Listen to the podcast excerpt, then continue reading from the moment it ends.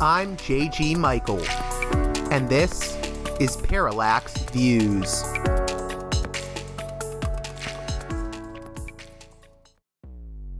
Hello, this is Mike Swanson. In a few moments, you're going to listen to another segment of Parallax Views. But before you do that, let me tell you about my new book, Why the Vietnam War. It's a sequel to my previous book called The War State, which has lots of positive reviews on Amazon. It's been out for years. But this one is a more detailed case study of how the American empire and national security state operate using Vietnam. And I believe it shows also how things work today, how policy is actually made and why. So grab the book on Amazon.com, Why the Vietnam War.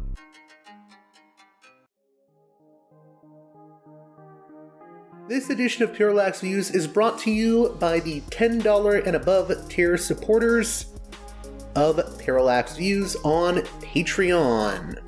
So, with that in mind, producers credit shoutouts to Gunner, Mark, Alexander, Catherine, Tilo, Emilia, Jeff, John, Bert, Brian, Elliot, Michael, Brace, Nick, Galen, Arlen, Bo, Geekadelic Media, Chance, Chase, Dan, David, Ava, Bob, The West Bank Robbery Podcast, Jamie, Gary, Ishtofer, James, Martin, Matthew Ho, Ryan, Nobody, Thomas, and Dano. And now on to the show.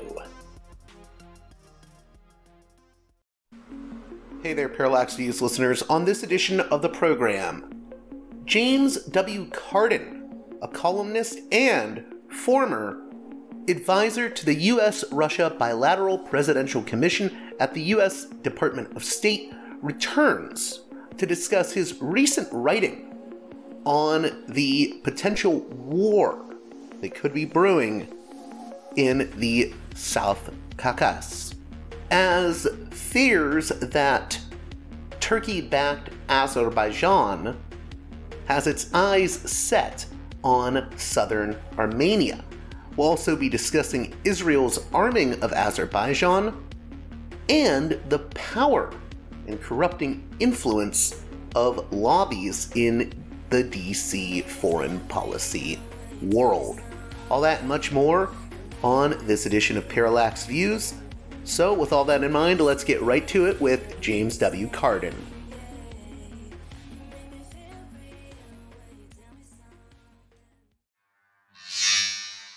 Welcome back to Parallax Views, a guest that I always enjoy speaking with. It's been a little while since we last had him on. James W. Carden is a columnist at uh, antiwar.com and former advisor to the U.S. Russia Bilateral Presidential Commission at the U.S. Department of State. Uh, he's also had uh, pieces appear, essays in The Nation, The American Conservative Responsible Statecraft, The Spectator, UnHerd, The National Interest, Quartz, The Los Angeles Times, and American Affairs. How are you doing, James? I'm doing well. How about yourself? I mean, all things considered, it's uh, heartbreaking seeing what's happening in the world. But uh, I wanted to have you on to discuss uh, some articles she recently wrote for antiwar.com. Specifically, this article Israel's Other War Ethnic Cleansing in the South Caucasus.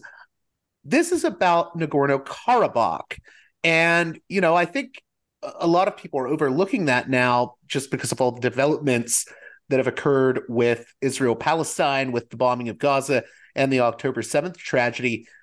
But I think there's a connection in a way because uh, the Israeli government has a tie to the issues with Nagorno Karabakh. Maybe give my listeners an overview of the plight of the Armenians and how Israel ties into it. Sure. So I spent uh, last week in Armenia um, and uh, you know talking to people about what has been going on there and while it's sort of not made the headlines here um, in September and October, um, Azerbaijan uh, committed an act of ethnic cleansing against an ancient Christian community in Nagorno Karabakh. Um, they're Armenians, uh, ethnic Armenians, um, who were basically uh, blockaded um, by the um, Azerbaijani government um, beginning in December of uh, 22. So they endured a nine month uh, blockade. Uh, Azerbaijan prevented food, medicine, fuel from uh, getting into the enclave of Nagorno Karabakh. And then in September, um, they launched a war against the defense army of Nagorno Karabakh. And it lasted all of 23 hours.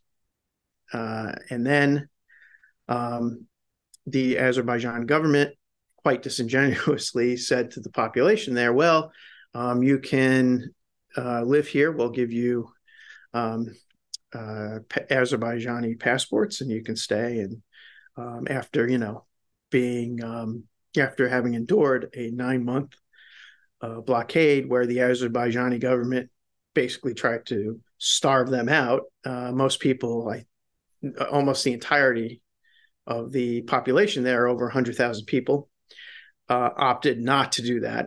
Uh, and so they became refugees and fled their ancient homeland into Armenia uh, proper. Uh, where Israel comes into it is that Israel has been the principal arms supplier to Azerbaijan uh, beginning about 15 years ago. Um, Azerbaijan has enormous um, coal, um, coal uh, oil and gas um, deposits in the Caspian uh, Sea. It's made that country very rich. Uh, and so um, they've spent billions on advanced weapons systems purchased um, from Turkey, Russia, uh, and Israel. So it seems to me that Israel has its um, fingerprints on not just one um, instance of ethnic cleansing, uh, that which is going on now in Gaza, uh, but on another.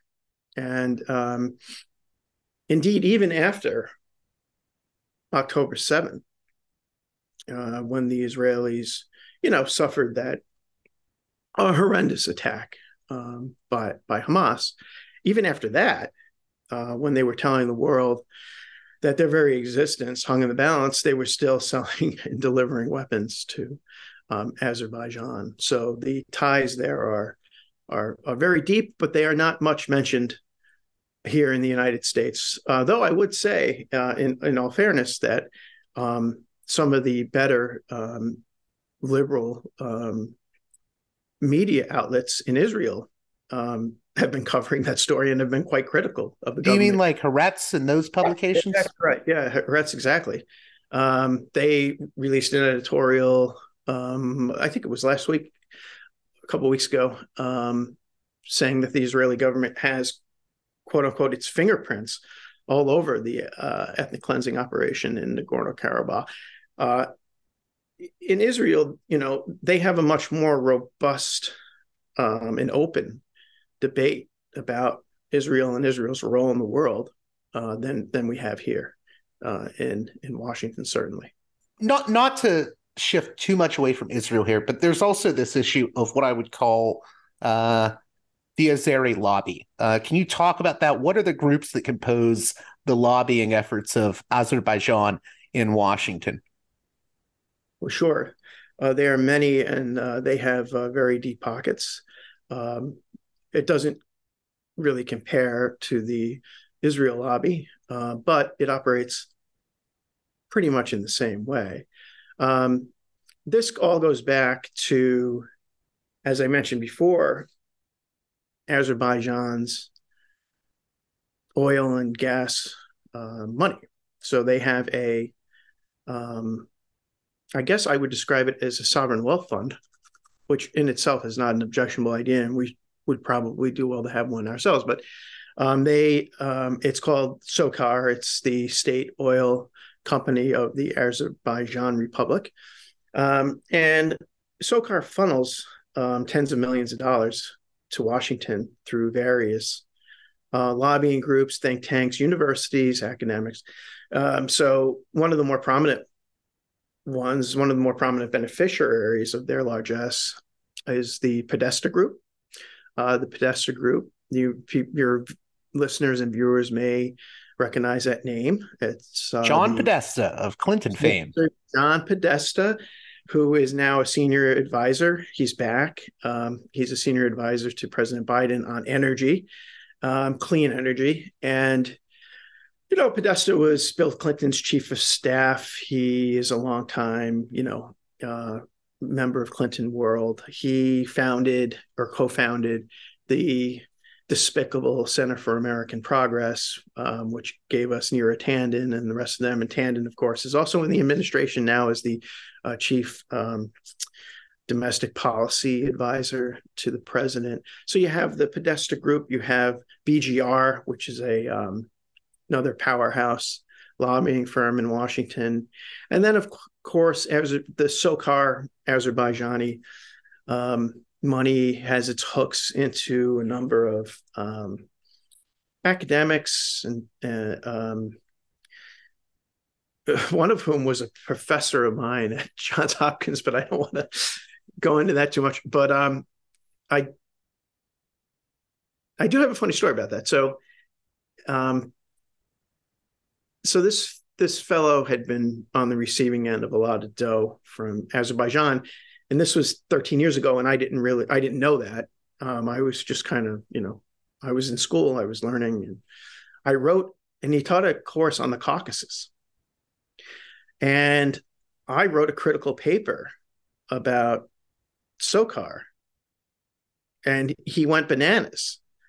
Um, not only did he give me a terrible grade, he berated me a- after he gave the paper back to me, and I couldn't under, I really couldn't understand, you know, what the problem was. Um, it's not that I hadn't gotten bad grades before. God knows, you know, I, I have, but um, it was really a mystery to me. And then a classmate, I told a classmate of mine about it who had been in the military and had been very experienced in that area.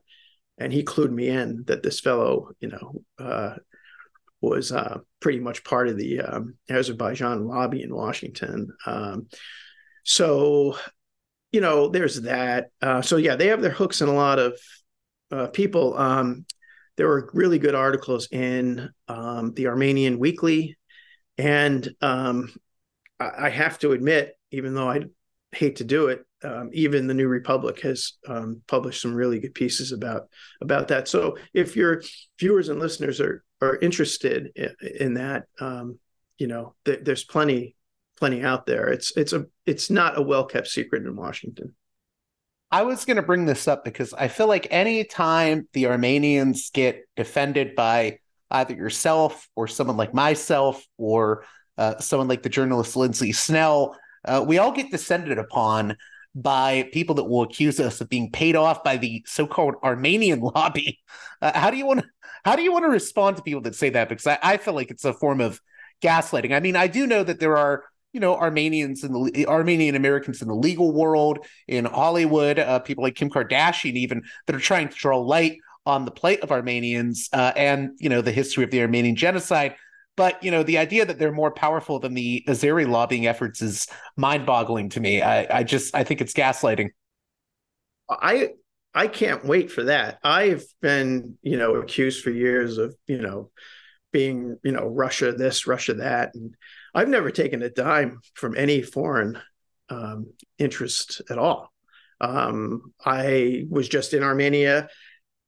I paid for that airfare, hotel, tr- everything, you know, out of my own um, out of my own pocket. The the um, 501c3 that I work for, um, which is um, Katrina vanden Heuvel and Stephen F. Cohen's um, group, the American Committee for U.S. Russia Accord, uh, takes zero uh, money from corporates, foreign, nothing. Um, it's always the people who are making the accusations that are getting their pockets lined by foreign interests. So this is interesting. Um, I was speaking to an um, Armenian academic when I was over there um, last week, and um, he said that there was a conference not so long ago, and there were people from the Atlantic Council and um, CEPA, CEPA, um, the Senate for, I think it's European Policy Analysis. Anyway, it's a real neocon outfit. and um, apparently the representative there from CEPA spent a lot of time, you know, accusing um, people who I know from the Quincy Institute and other other places of you know being you know Russian agents or whatever. But the fact of the matter is is that you know CEPA and the Atlantic Council are up to their necks in foreign money. Um, so that's hilarious. Um, if the Armenian lobby um, wants to pay me off, they can do it uh, in in in cases of brandy and wine, and uh, I will I will take that. Um, and if I have to register uh, with uh, through FARA in order to receive it, I will do so uh, because it's that good. Um, you know, so um, what was your question? I'm sorry. I no, I, I, was just asking you what you think of the. I mean, I think you've answered it there with these accusations that any talk of, uh, you know, Azeri persecution of the Armenians is just uh, Armenian lobby talking points is ridiculous. Yeah, yeah, of course. Um, but that's that's add to the playbook. That's the old, you know, that's the neocon playbook. Accuse the other person of the thing that you're doing exactly, right? So I also wanted to ask you, I know you don't mention it in the article, but uh, every time that the subject of uh, Nagorno-Karabakh comes up or just anything involving Azerbaijan, what, what's do you have any thoughts on the relation to the, the relationship between Turkey and all of these topics? Well, yeah, I mean, Turkey's kind of the main mover um, in, in, the region. Um, Russia is obviously distracted with its own uh, issues. Um, they were the um, ones keeping the peace, really, between the Republic of Artsakh and yeah. After 2020, so there was a, another short war initiated by Azerbaijan in 2020, and the Russians came in, and then the Russians um, agreed to put peacekeepers uh, in there, and um, you know Russia largely thanks, um, largely due to you know it, its own um, actions um, in Ukraine, um, you, you, know became distracted, and so you know there was a window of opportunity uh, for Azerbaijan to act, but Azerbaijan doesn't do anything without uh, the um, as as they say, you know, the express written consent of uh, Turkey. Uh, you know, Turkey is the, the the the real you know player in the region. It is you know, and it's the largest army outside of the United States in NATO. Um, so it's a real power there, and it calls the shots, and it has zero sympathy um, with Armenia, uh, and indeed, um, as we speak, um, you know, I'm sure that the Turks and Azerbaijan are uh, plotting um, to open a corridor that goes through Armenian sovereign Armenian territory to con- to connect the two. Um, so that is what I kind of refer to in the pieces as kind of the the, the, the coming war uh, in the Caucasus. It's going to involve um, Azerbaijan with the cons- consent and encouragement of the Turks to um, to, to simply take uh, part of southern Armenia uh, in order to connect the two. Uh, this is going to have serious regional consequences since the Iranians have spoken up very forcefully against against that, and the and the Russians aren't keen on it either, uh, because it screws up um, the their plans for a you know a greater Eurasian economic um, union. So um, what we're looking at is probably, if this does indeed happen, another regional war. I was going to say, I, I believe uh, Antony Blinken recently said, you know, Azerbaijan could soon invade Armenia. So there, there are people in the U.S. talking about this. Right. So then, it, uh, mm-hmm in, the way that they talk about it, the Blinken was actually, I think, being honest for once. Um, there was a hearing yesterday morning at 9:30 on the Hill. The House Subcommittee on European um, and Eurasian Affairs hosted the new Assistant uh, Secretary for Europe and Eurasia, which was the position that Victoria Nuland held a number of years ago when the Ukraine thing went pear shaped. Um, this fellow's name is James O'Brien. He's a protege of Madeleine Albright. And, you know, um, he pinned the problems that that are happening with Nagorno Karabakh, with Armenia, on Russian meddling. You know, it's always the same old. It's always the same old song, right? Um, if there, I think an argument could be made if there was if there was more Russian meddling in the area, that probably would have prevented the genocide uh, that took place. Um, but you know, these guys are nothing if not team players. So the idea that a high level American official would actually criticize, you know, Turkey, criticize the people who are actually doing it instead of, you know, somehow blaming, you know, Russia's involvement. It, it's quite incredible. Um, and it's disheartening um, because O'Brien is testifying to, you know, a bunch of congressmen who don't know anything about the region. So, you know, you have basically this f- feedback loop of idiocy. Um, and it, you know, it, it goes a long way towards explaining why American foreign policy is so screwed up in the first place. If we could, uh, I, I want to get back to Israel, but I did want to ask you about this. Um, with regards to U.S. Armenia relations, uh, the word I've heard through different quarters and uh, you know spaces is that there are a lot of people uh, in Armenia uh, that are saying, you know, this is why we shouldn't trust the Americans. Uh, with, I mean, with, when it comes to Nagorno Karabakh, because there was this idea, I guess, of relations uh, between the U.S. and and Armenia changing a lot over the past few years, and I know a lot of voices uh, from the Armenian world are saying that was a mistake. Look, they didn't do anything for us. Uh, did you notice that while you were in Armenia? Yeah. Um, you know what happened was um, in tw- they had their own color revolution in 2018. Well, that if we look at the history of color revolutions beginning, you know, in the early 2000s, that always kind of spells trouble for that those countries. Um, and so they elected a pro American, Soros connected um, member of parliament, former journalist, Nikol Pashinyan, Pashinyan.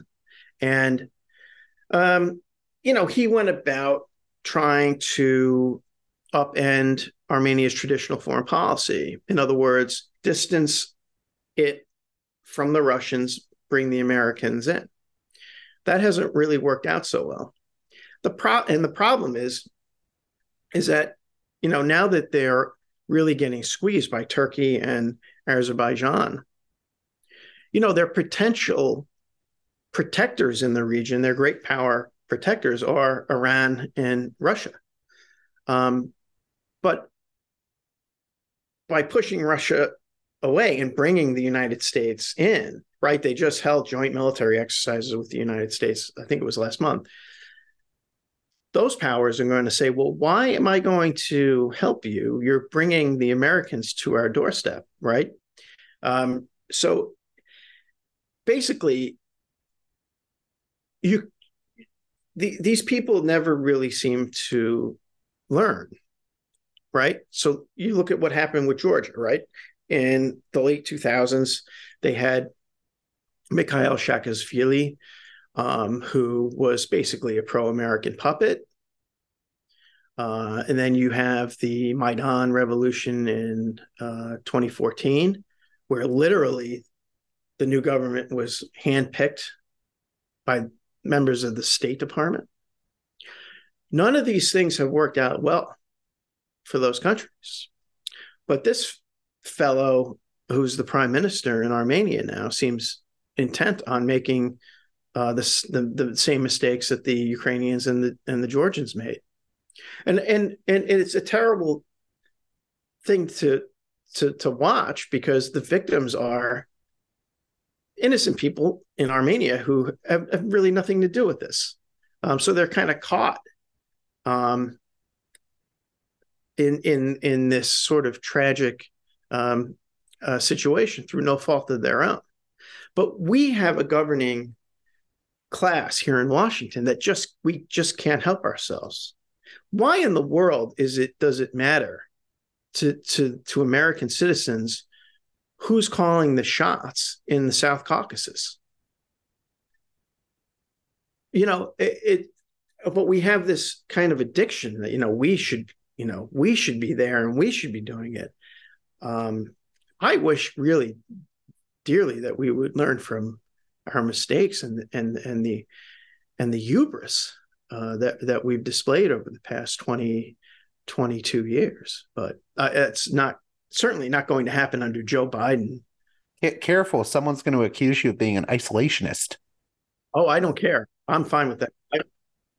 I, I absolutely am. I'm absolutely a neo neo isolationist. I, I, really, I really don't like that term, just because, uh, you know, I, I think that the term isolationism is largely used as a slur, uh, and but that's not the worst one. I mean, um, no, you know, I mean, hey, look, towards the end of their lives, George F. Kennan and Walter Lippmann both embraced the term they said, go right ahead, call me a neo isolationist. Um, you know, due to their opposition to um, the American misadventure uh, in Vietnam. Um, I I have no problem. I have no problem with it. I'm sure it's meant as a slur. Um, I've been called worse. So, getting back to Israel for a second here, uh, you write the AP reports that it is estimate estimated that Israel has supplied Azerbaijan with nearly 70% of its arsenal between 2016 and 2020.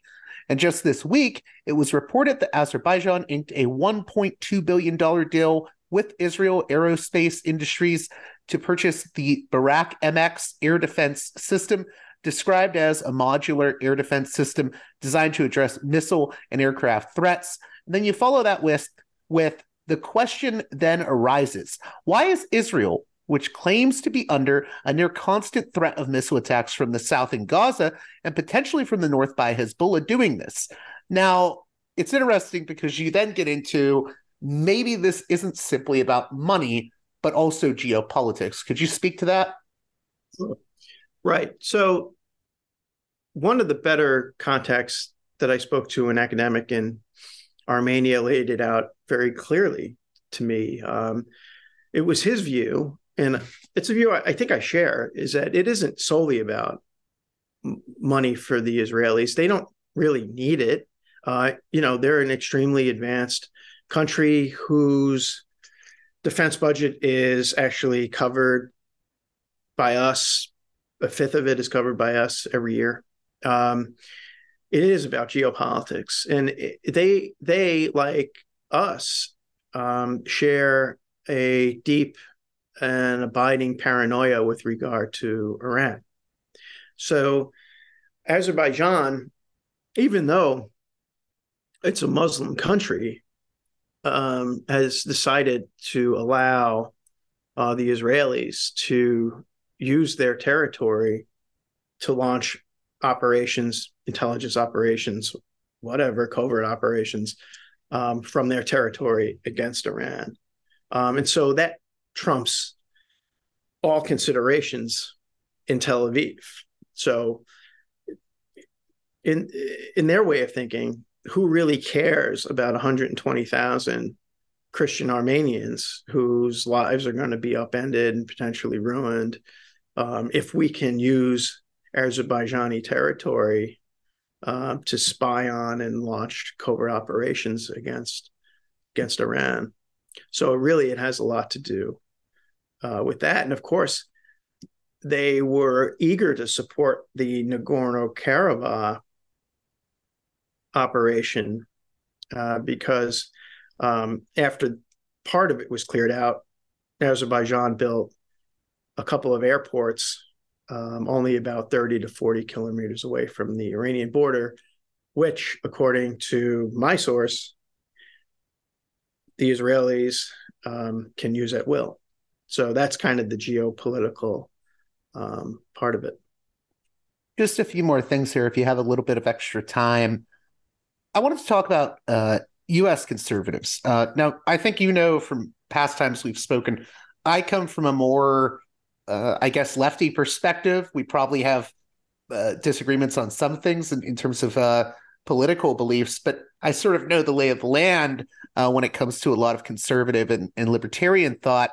And what's interesting to me is I feel like U.S. conservatives, you would think, uh, would be interested in the plight of Christian Armenians. I mean, this is one of, if not the oldest uh, Christian civilization in the world. Um, and it just seems like they don't care. And then there are ones that claim to, but the second you bring up the involvement of Israel with the plight of the Armenians, they sort of freeze up and they don't want to talk about that. Um, I'm specifically thinking about the national conservative faction. Uh, do you want to speak to the way that conservatives and the national conservative faction uh, deals with the Armenia issue? Um, I, yeah, I mean, I can. I guess I would start by saying that you know there are ele- small elements, but important elements within the conservative, um, on the conservative side of the ledger that are indeed um, very good on on the issue of Armenia Armenia's plight. I, I was going to say, I mean, credit where credit is due. People like Sohrab Ahmari have talked about it. You know, others. He has written numerous columns for the American Conservative. American Conservatives just ran a column that I wrote, um, anti-war, obviously. Um, it's more of a Israel issue. So you have elements of so the NatCons claim to be part of the you know realist and restraint community um, and until Israel gets brought up or until China gets brought up. So, you know, one of their favorite spokespeople, or I don't know what you would call them, pol- um, policy types, gurus, or whatever, is uh, is Bridge Colby, Elbridge Colby. Um, you know, Colby claims to be, you know, real middle of the road and sensible, but he's a China hawk through and through. Um, and of course, after October 7th, um, the mask sort of slipped with regard to the NatCons. So, um, you know, really, uh, for a lot of them, I'm not going to say their primary loyalty is to Israel, but it's one of their loyalties. It's one of those things that is very near and dear to a lot of their hearts. Um, I'm not so sure that the Zionist project fits in well with the themes of realism and restraint. I'm not really sure that it's something that American foreign policy ought to concern itself with. What I am certain of is that the conflation, and this is something that worries me deeply for personal reasons, the conflation of Zionism with Judaism. Judaism is a religion that is concerned very deeply with justice.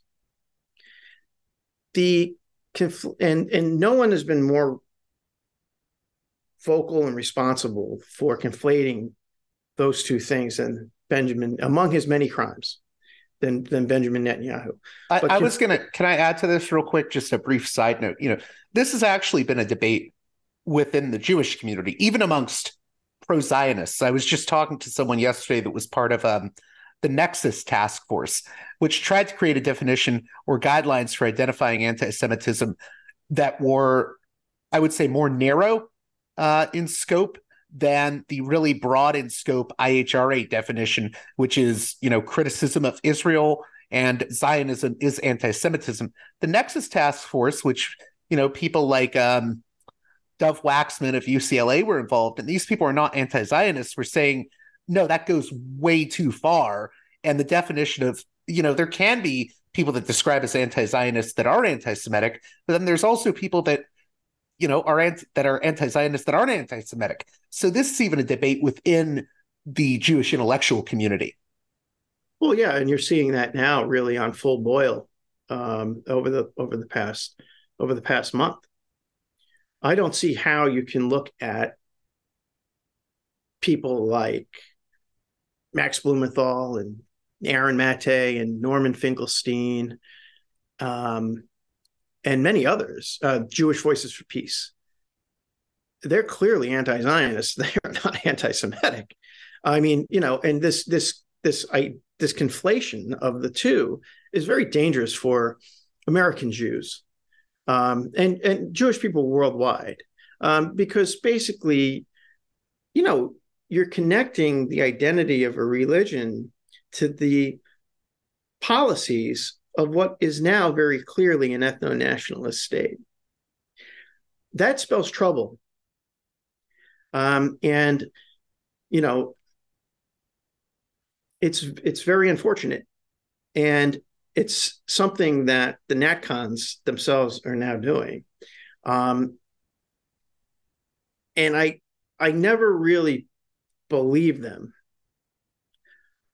when they were proclaiming that they were anti-interventionists and and and and, and proponents of realism and restraint. Um, they might be, but only kind of narrowly. Um, and we need a wholesale rethinking of American foreign policy. So um, it's fine. And I applaud people who have rethought the wisdom of NATO expansion, and a lot of them have. I find it worrying that the Middle East policies and their policies towards Asia generally are basically identical to uh, those policies, which are advocated by liberal hawks and neoconservatives. So uh, the NatCons, you know, um, no thanks. I was going to say, but you mentioned a few names there that I don't always uh, agree with. I, am being diplomatic here. Um, sure. but, yeah. you know, even someone like Aaron Mate, I mean, his, let's be honest here, his father, uh, Gabor Mate, is a Jewish survivor of the Holocaust. So, you know, I may not agree with him on everything, but I'm not sure that I would go so far as to be like, well, you're just a raving anti Semite. It's, you know, and this is where I do have problems with like the IHRA definition whatnot. I, I you brought up um, Aaron Aaron's father. I mean, I would urge people to to go online and find his um, kind of ex- kind of extraordinary um, talk that he gave uh, a number of weeks ago in an interview with um, Aaron and and Max. Um, it's something like 10, 12 minutes long, and it's really, really um, people should watch it. People who, you know, this is, as you say, this is someone whose family was, a lot of his family was killed in the Holocaust. He survived the Holocaust. Um, and this is a very humane, um, thoughtful person. And a lot of the, uh, let's be honest, on both sides right now, there's a lot of heat, not a lot of light. Um, so a voice like Gabor Mate's is very, very necessary uh, right now. Yeah, I think have you seen it? Um, do you know what I'm talking I about? I believe I have seen the video. Maybe I, I will try to maybe link it in the uh, episode synopsis. Um, I also, you know, another issue that always comes up with Nagorno Karabakh uh, or the Republic of Artsakh, as as it was known before, um, is I, have heard a lot of people say, and I I don't know what you think of this or if you even have thoughts on it, but um, a lot of people will bring up the issue of racism so what what I'm saying is, do you think there are conservatives that look at Armenian Christians and say, well, those are like that's from the like they're very they're like an exotic type of Christian almost, or, or they're foreign. They're not like us. Do you think that also plays into why a lot of conservatives have ignored the plight of Armenian Christians, or do you think people overplay that? I don't know about that. I I had I actually hadn't thought about that. I I think it, if it does get ignored, and I think probably the reason it does get ignored is just is probably due more to size than anything else. Um, money talks in Washington, And the fact of the matter is, is that the Israel lobby and the Azerbaijan lobby have a lot more money than the Armenians, even the Kardashians. So, uh, you know, I, you know, I don't know. I, um, it will be interesting to to see, you know, how the next couple of weeks and months, you know, play out, and if, you know, what will there be a reaction if Azerbaijan, with Turkey and Israel's help, you know, takes another chunk out of, you know, takes a chunk out of Armenia. Um, since you since you've been in DC, uh, one thing that I don't think people understand. So when you say the Azeri lobby, or when you say the Israel lobby, I think, especially with the Israel lobby, people, I think, have this idea in their head that we're just talking about AIPAC. It's I don't think it's just AIPAC though. I think it's also the Zionist Organization of America and other what I would call pro-Israel affinity groups. Would you agree with that? Sure. There's no doubt about that. It's AIPAC is the most visible and I think probably the most well funded. Um, but it goes beyond that. I mean, Walt and Mearsheimer in their you know groundbreaking book, The Israel Lobby, uh, I think, which was published in 07 or something. Um, you know, they even spoke about, and this got this really pissed a lot of people off, but I mean, they even spoke about birthright, right? Um, so yeah, it has a lot of it has a lot of um, elements uh, for sure, cultural. Um, and uh, of course, campaign contributions and the like. Um, and I think that I think a lot of it's sincere too. I mean, I, Harry Truman put us on this track where you know a lot of it isn't just about money and it isn't just about power. For a lot of Americans, that there really is this sort of um, honest and heartfelt identification uh, with with Israel because it's they view it as, um, and I think this is the way Bobby Kennedy views it um, as a kind of under siege underdog democracy that deserves our help. And without us,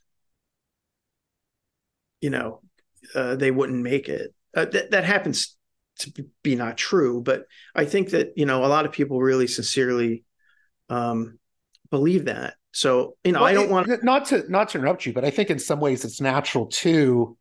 Um, so so for instance, with Israel, I can understand why Jewish Americans would want positive or good relationships with Israel because it's it's they view it as their ancestral homeland. In the same way, I think you know there are Chinese Americans that want good relationships between uh, the U.S. and China, or Italian Americans like myself that want good relations between Italy and you know, and, and on some level, I'm, I, I think that's perfectly fine. I think where it gets really messy is when you get into the lobbying and the sort of trying to influence U.S. foreign policy. And you know, obviously, the Israel lobby isn't the only you know foreign lobby that has power that has a lot of power in Washington, right? I mean, I re- I wrote a very long article, mm, I think in the spring, about what uh, I call the captive captive nations lobby uh, in Washington, which is had a lot of power over the Biden administration's response to the U- U- Ukraine crisis. Um, you know, you have the Cuba lobby, which is very powerful. Um, so they're not alone, and it, it, you know, this sort of thing is is kind of, is really, unfortunately, as American as apple pie. Um, the problem is is do the policies that these specific lobbies are lobbying for um, do they redound to the benefit of the people of the United States or do they not? It would seem to me that, um, in large part, the policies advocated by uh, the Israel lobby and the captive nations lobby do not. So I know I've kept you over time, but I wanted to briefly get into this article. Uh, Kurt Campbell, the lobbyist as diplomat. Uh, for people that don't know, who is Kurt Campbell and uh, you know, what do we mean by the lobbyist as diplomat? So Campbell's a longtime Democratic foreign policy fixture uh, in Washington, and he's held a number of uh, pretty high profile jobs. He's an Asia expert, um, so he's held high level positions. I was going to say, I think in the article you mentioned that he, along with uh, old Senator Jim Webb, were kind of responsible for the Obama administration's Asia pivot in some ways. Yeah, yeah, he's he's credited as being the architect of the Asia pivot. Um, he's had high level positions in the Clinton administration, the Obama administration. After he left the Obama administration, he founded something called the Asia Group, um, which you know became a very you know um, very influential and um, you know um, consulting group having to do with um, the Asia Pacific. Uh, he's also a co-founder of the Center for New um, CNAS, the Center for New American um, Security Policy, and um, that's you know basically a very hawkish uh, neocon outfit. So uh, he spent a lot of years doing the whole revolving door dance, lining his pocket. Um, and now he's back. And um, he originally, his first job in the Biden administration was to be the NSC point man on the Indo Pacific. Um, and now he has found himself uh, appointed as the to the number two position at the U.S. at the U.S. State Department. Campbell is a pretty well known to be a swamp creature extraordinaire, a real kind of a real slick character. A, a friend of mine who is in the kind of military um, Pentagon reform movement. Um, I, I, won't say who he is, but um, really well known. I've probably interviewed him, but probably have, and I'll tell you after, but uh, who it is. But he told me that when you meet Campbell in person, the sleaze oozes out of him. You can sense that this, you know, he's just one of the most, you know, oily Washington operators out there.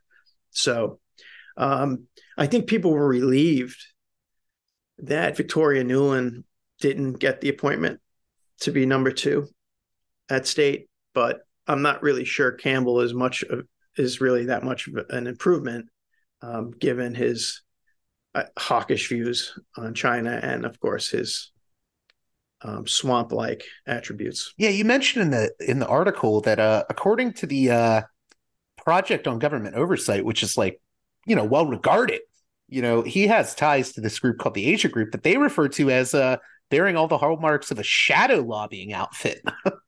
yeah, yeah, that's exactly right. Um, so anyway, we have a year and more left of uh, the the the Biden the Biden gang, um, and I really am shocked at just how amateurish um, and foolish his foreign policy uh, team has been, and I can't believe that it actually rivals and in some way surpasses the stupidity, viciousness, arrogance of the Bush administration. Uh, so I, you know, I don't know if there's anything better on the horizon, but this has got to end.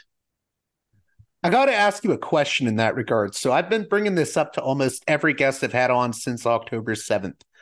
But 10 days before October 7th, Elliott Abrams, famed convicted Iran Contra criminal, and uh, I would say super neocon, who is still in the CFR for some reason, despite being wrong so often.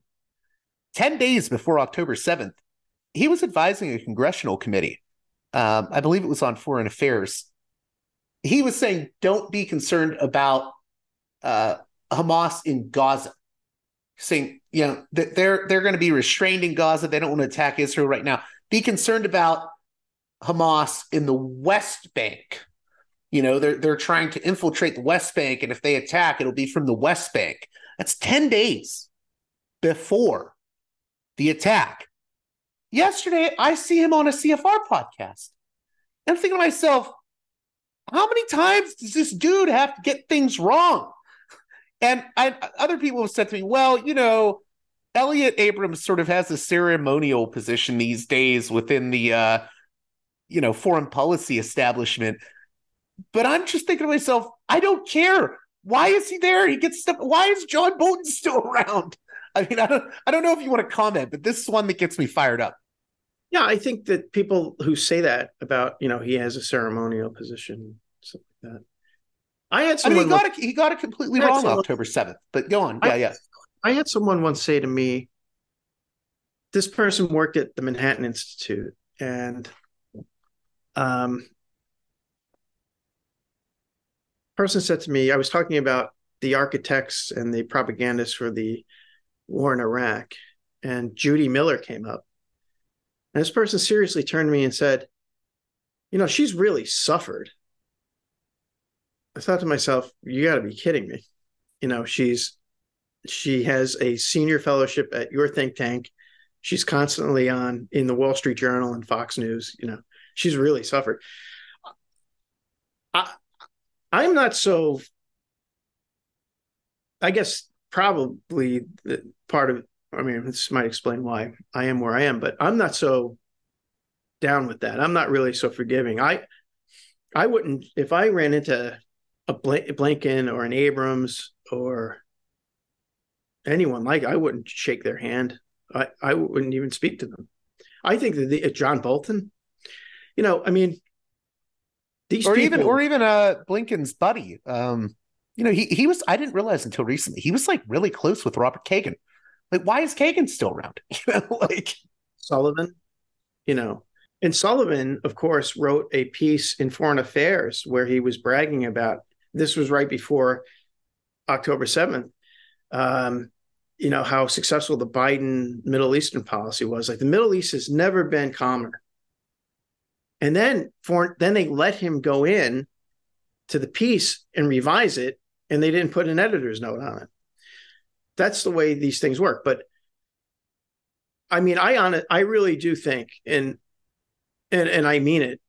I really do think that Ant- Antony Blinken um, and Joe Biden um, and Jake Sullivan should be referred to the Hague uh, for for what they've for what for what they are allowing the Israelis uh, to do. They are implicating the people of the United States um, in a in a horrendous uh, crime, and um, it, it is really dark. I mean, it's it's kind of you know it's amusing to look at these people like Abrams or, or whatever, but really it's very damaging to to our country and our country's reputation. Well, it's, it's damaging to credibility, and I mean to be honest, if we're going to have people like if we're going to have elite technocrats i mean there has to be a mechanism for you know sometimes when you get things wrong enough you need to put in new blood and maybe get rid of the elliott abrams types even if they're ceremonial quote unquote positions. You know i don't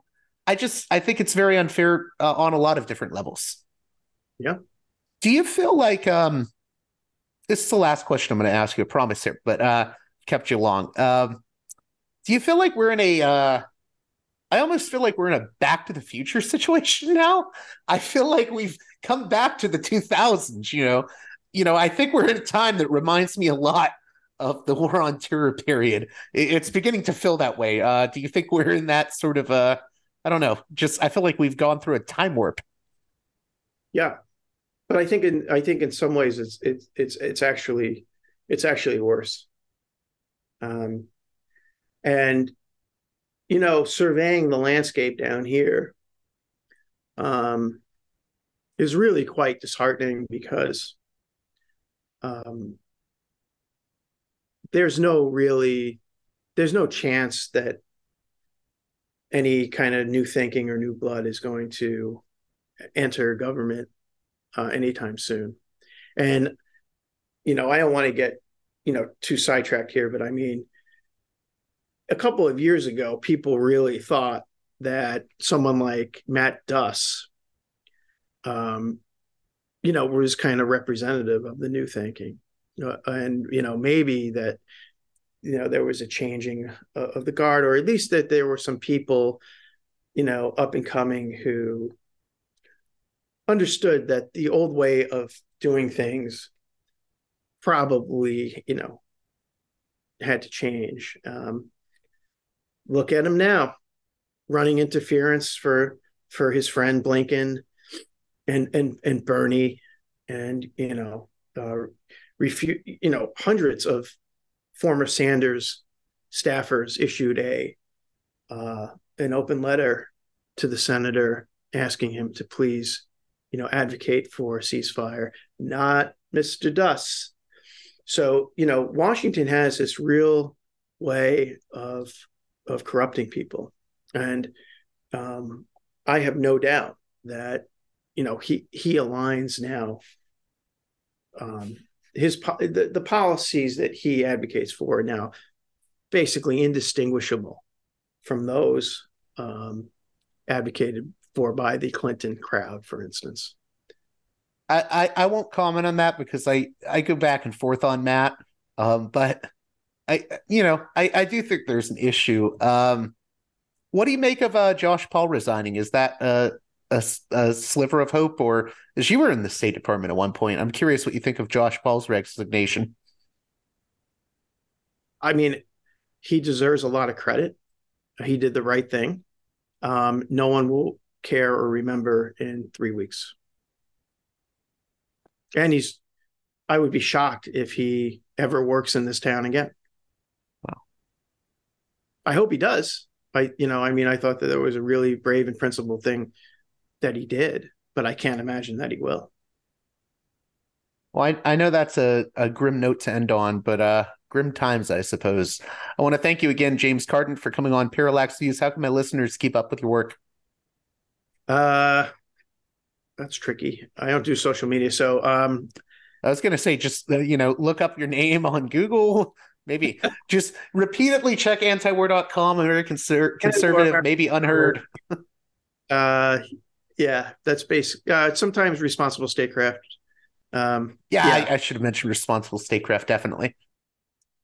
But um, that's about it. Those are the places that will have me for now. we'll see how long that lasts. But uh, thanks for having me on. Appreciate it. Well, that does it for this edition of Parallax Views. I hope you enjoyed my conversation with James Carden. As always, if you appreciate the work here I do at Parallax Views, please, please consider supporting me on Patreon at patreon.com. You are what makes this show possible. I only have one advertiser, Wall Street Window. Thank you, Mike Swanson. But other than that, it's all you.